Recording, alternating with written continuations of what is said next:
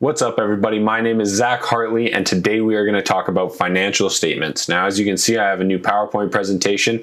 I recently just built a brand new computer to specifically do some stock trading and video editing. So it's kind of a new setup and it's on Windows 10. So, new PowerPoint system. This is going to be the layout moving forward, but let's get right into the video. So, financial statements. When I talk about financials, the three documents I'm talking about are your balance sheet, your income statement, and your cash flows. Those are the numbers. Those are the the basically nuts and bolts of your business. That's what everything gets summed up to is how much money did you make, how much cash is in the bank, and what does your balance sheet look like? These are the numbers that make up your business. Now, how do you find these numbers? Well, there's three different ways. One, you can go to the company website. They're almost always posted there. Two, there are certain filing organizations that take in these financials. So everybody in Canada has to submit to an organization called SEDAR. Everybody in America has to submit to an organization called Edgar. They're basically acronyms for big, long, fancy terms that say we're going to take all your financials and verify them for the CRA. The third way you can do it is through Yahoo Finance or other websites that are actively tracking those companies. So you should never have a tough time finding them. And the reason you would want to find them is because that is going to give you the financial performance of these companies over time. Now, there's two types of financials that we're going to focus on and that you're really going to want to look out for. They are basically categorized as 10K and 10Q. The reason they are named that is because those are the regulation numbers in the basically law that they have to requires them to submit. So their acronym is 10K and 10Q just because of legal standards, not for any other reason. But the difference here is that the 10K report is the annual report. So this is the once a year big daddy filing that the company has to submit to the SEC, to Edgar, to SEDAR, whoever it is, and basically say, here is all of our financials, here is all of our reporting, here is basically everything you need to know about the company. And this goes out as basically proof that they're accurately reporting and for all of the investors to know about. Now, the quarterly report is a little bit smaller and it's a little bit different. The financials are at the top of the report as opposed to the middle of the report in the 10K. And it's usually generally a smaller report and it breaks things down on a quarterly basis, whereas the 10K is a yearly basis. So, small differences. The every company will report three 10Qs and then one 10K throughout a year. And they usually come one to two months after the actual date of the quarter end. So the quarter ends on December 30th. Your financials and your 10K or 10Q report might not be out till January or February.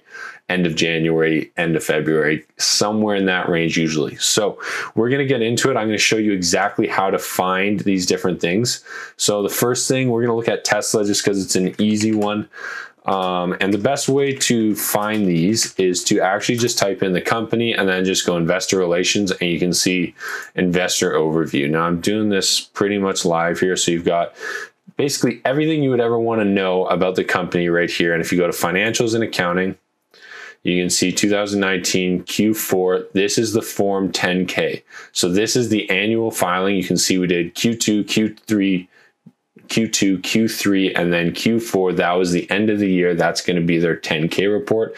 The rest of these are all going to be look at 10Q. So that's the difference here. That's that's the uh, separation between them. Now, if we go to the form 10Q, you can open this up and there's different things that you can look at. We're just going to look at it as view HTML so we can look at it online. And this is what it looks like. It's a lot of writing. It's not super appealing. It's not something that you're probably going to enjoy looking at, but it's this is where all the nuts and bolts of your company is. So we look at Tesla Incorporated, and the first thing we're looking at is their balance sheet. So on the left hand side here, we have their assets broken down into current assets and basically long term assets. So current assets right here, basically cash and um, money coming in, and then all the long term assets that they own, and then liabilities on the other side, short term and long term as well, and equity for a total of 32 basically billion on either side it looks like so the the balance sheet is basically a snapshot in time and this is where it tells you how many assets the company has and what they're worth what the liabilities are on that company and what the shareholders equity breakdown looks like and how much net profit that company has generated Secondly, is a consolidated statement of operations or the income statement. So, this is how much money was brought in during a specific time period. In the 10 Q reports, the quarterly reports, it's going to be over a three month time period. So when we look at the timelines over here, you can see three months ended September 30th, 2019 compared to 2018. It's on a quarterly basis. You can see revenue, cost of revenue, gross profit, operating expenses. All of the information you would want to know is right in here. We're going to break down in another video what we're actually looking at in those, but this is how you find them. So Right here, you can see the income statement, and then just below it, we should see redeemable cash flows right there. So statement of cash flows, this is where they spent their money. This is what they did with the money that came in and how they used it to generate basically revenue and income. So that was the first way. That was looking at the company website. The second way is going to Yahoo Finance. So we go to the basically main message here, the main page. We type in Tesla. You can see Tesla Inc. right there and we can come across all the way over to the financials and we can see different things here. So what we're looking at right now is the income statement, the same thing we looked at in the last report. We can see the trailing 12 months. So this is basically the last year. And then you can see it broken down on a quarterly basis, oh no, yearly basis here. And if we switch over, we can see it on a quarterly basis. So lots of options. Same thing with the balance sheet and the cash flow statement. So again, all three financials that you would want to look at. And the last thing we're going to do is look at Edgar filings. So you type it into Google, really simple. We're going to type in the company name. This is what Edgar stands for. I don't know, it's somewhere in here. But you go Tesla in your company name and you can see Tesla Inc. right here. This is the one that we're looking for. So you click on them and you can see that their last filing, you can see all of their filings in here. Now, when I say filings, this is basically anytime a public company does something, if they hire a new executive, if they let go of a board of directors, if something changes drastically, if they issue stock options, they have to file all of that with the SEC and the Edgar um, basically filings. And so where that's all captured is, in here. And so when you see SC13G or 8K, these are all just di different documents that the company had to file. And the ones that we're looking for, the 10K and the 10Q, because they are the most important and they provide us with the financials. The rest of them are, ba are base filing documentations. You want to look at it in detail, but you don't there's no way you can look at every single one for every company. So we're going to scroll down, scroll down. We see 10K right there. We click on the documents. We can see 10K description right there. Click on this and it's going to open up basically the 10K document. Now, the 10K is much bigger than the 10Q, and your financial statements are located somewhere in the middle. They're usually in that graph format, so that's what we are going to be looking for. And we're going to be looking for the consolidated statement of income, the balance sheet, and the statement of cash flows. So Selected consolidated. No, we don't want anything selected. Selected means so just pulling out certain numbers and using that. We want the full breakdown. So I'm going to keep scrolling. I'm almost at the middle of the document here. Boom. Consolidated balance sheets. That's what we're looking for. This is the big home run. Now, Again, a balance sheet is a snapshot in time. This is where the company was at on a specific date, specifically their year end. So in this case, they had $6 billion in cash, $246 million in restricted cash, $12 million in total current assets, and $34 million in total assets. You can go through and see the liabilities.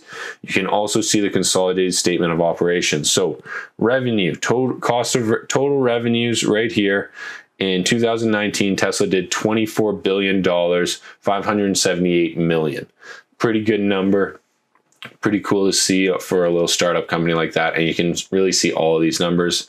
And then cash flow should be under here, right here. So there you go.